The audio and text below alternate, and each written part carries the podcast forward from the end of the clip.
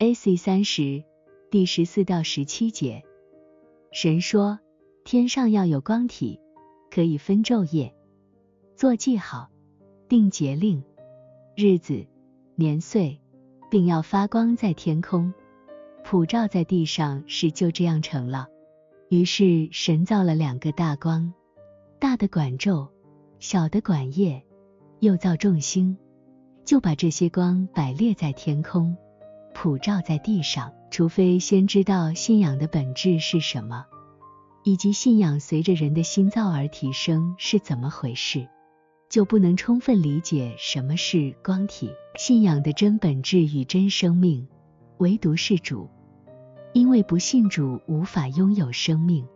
正如他自己在约翰福音中说：“信子的人有永生，不信子的不得见永生。”神的震怒常在他身上，信仰随着人的心造而提升，其情性是这样的：他们起初没有生命，因为生命不在邪恶与伪谬之中，只在良善与真理之中。接着，他们急着信从主接收生命，先是急着记忆的信仰，及知识层面的信仰，然后急着认知层面的信仰。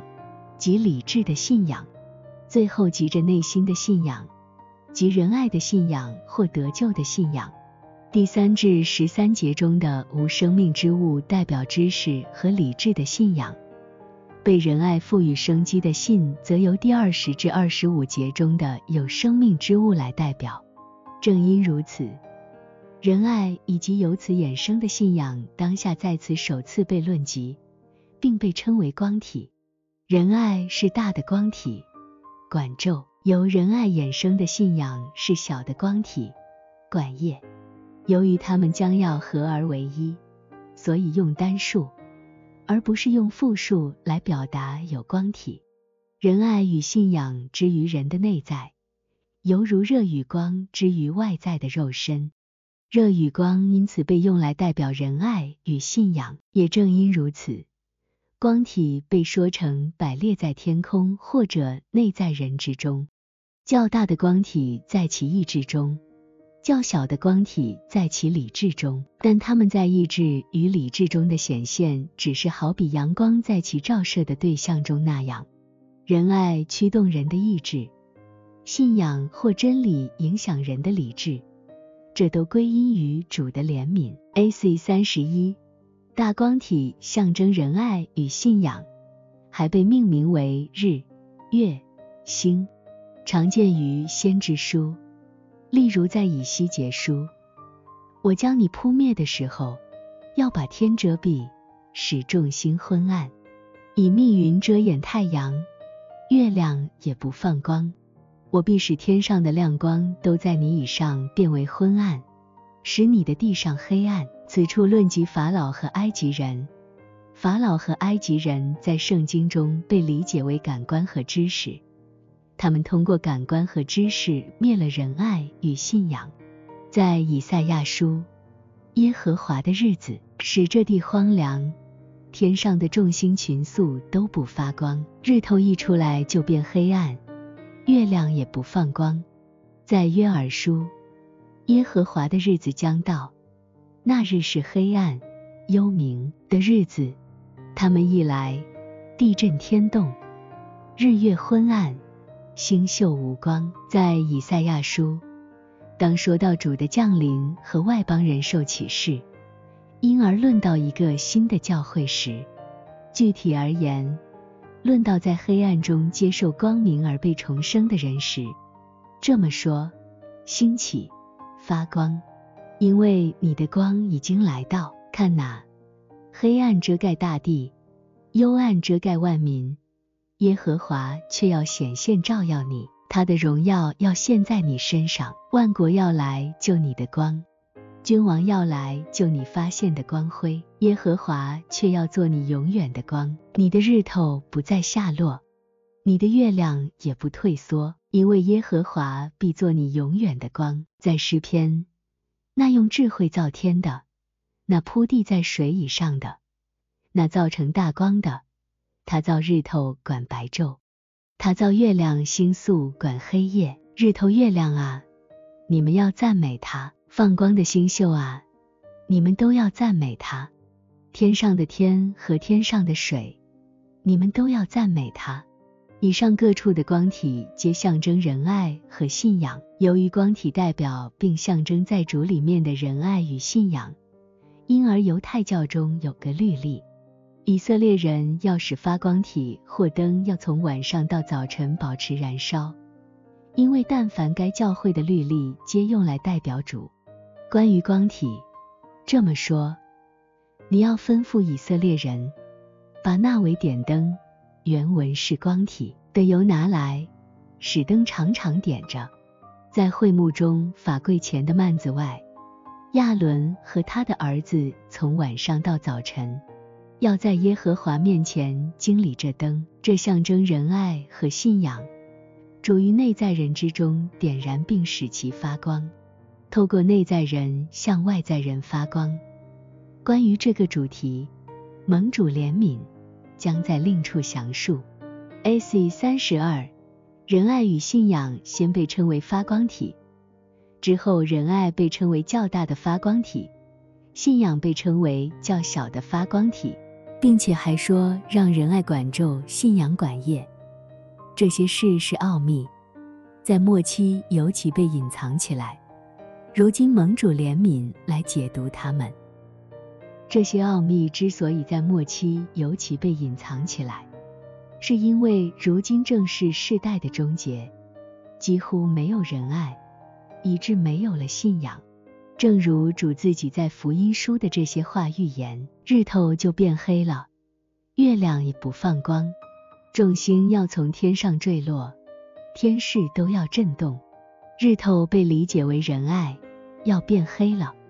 月亮当理解为信仰，不放光；众星当理解为信仰的知识，从天上坠落。这就是天势都要震动。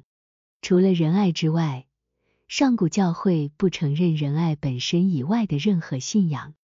除了仁爱，属天的天使也不知道还有别的什么信仰。整个天堂都是仁爱的天堂，因为除了仁爱的生活。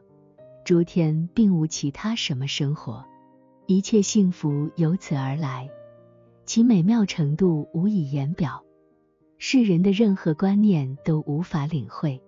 在仁爱里面的人，会发自内心爱主，他们自己了解、谈论并认定。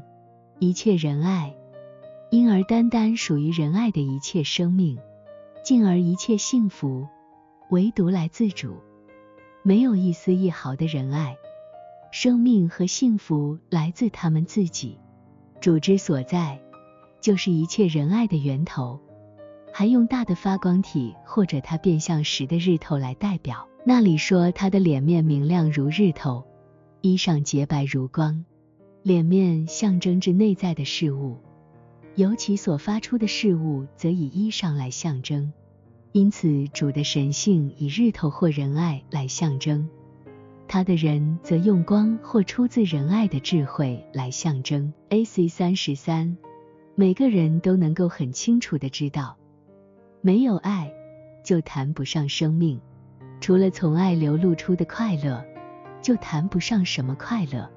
有怎样的爱，就有怎样的生命，也就有怎样的快乐。如果将人的爱除去，或者换个说法，除去人的欲求，因为欲求是属于爱的欲求，他的思维立刻停止，如同一个死人。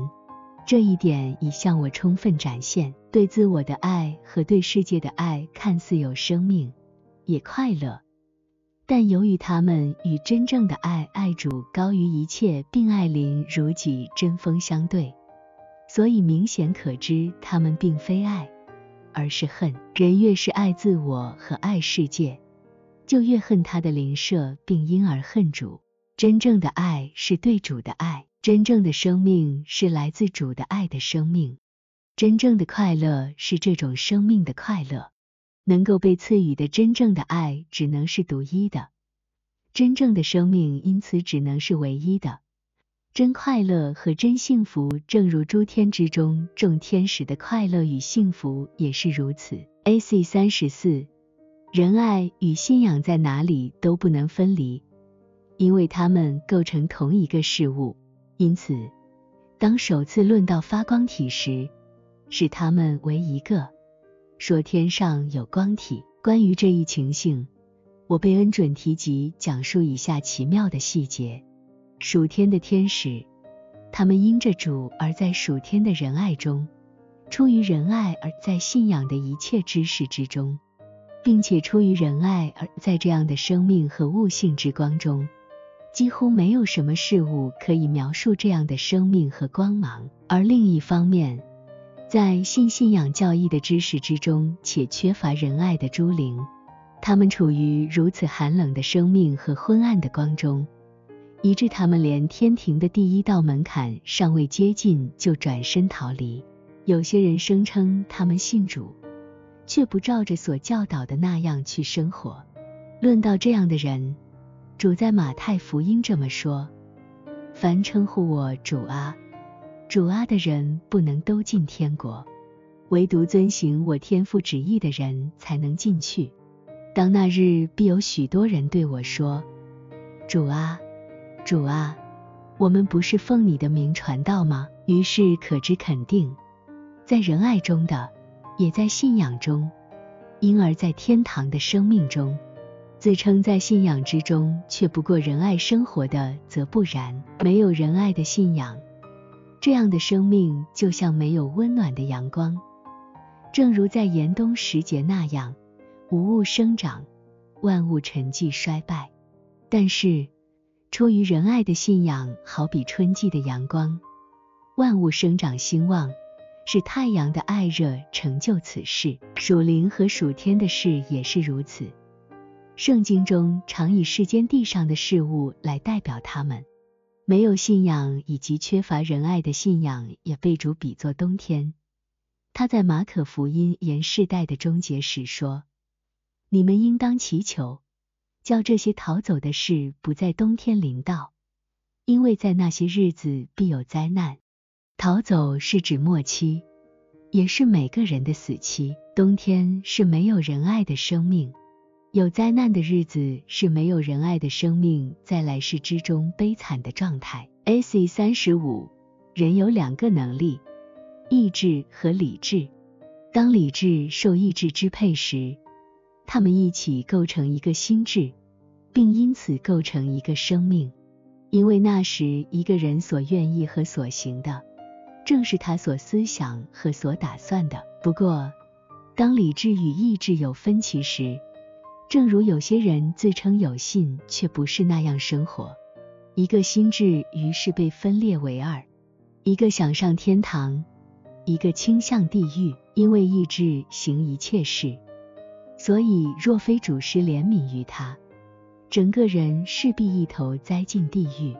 AC 三十六，将信仰与仁爱分离者，其实不知道什么是信仰。想到信仰，有人以为信仰纯粹是一些想法，有人认为这些是针对主的想法，很少人认为它是信仰的教义。然而，信仰不仅是对信仰教义所包含一切知识的承认，而且是对所教导一切的顺从。人们当顺从的第一要紧的教导是对主的爱和对邻舍的爱。不在这些爱中的，就不在信仰之中。主在马可福音的对这一点的教导如此清晰，毋庸置疑。一切诫命中，第一要紧的就是说。以色列啊，你要听，主我们的神是独一的主，你要尽心、尽性、尽意、尽力爱主你的神，这是最重要的诫命。其次就是说，要爱人如己，再没有比这两条诫命更大的了。在马太福音，主称前面一条是第一，且是最大的诫命。还说这两条诫命是律法和先知一切道理的总纲。律法和先知是关于信仰的普遍教导和全部圣经。AC 三十七，这些发光体做记号，定节令、日子、年岁。这些话包含着比当下能说出来更多的奥秘，尽管在字义中显不出什么奥秘。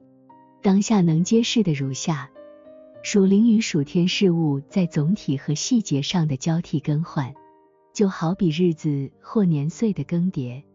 一日之中，从早晨到中午，从中午到黄昏。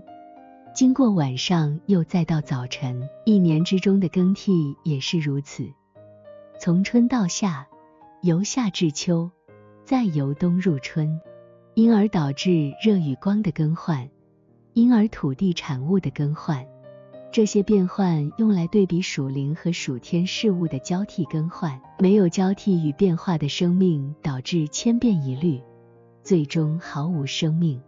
善和真无法被认识和辨别，更谈不上被感知。先知书中将此称为定力。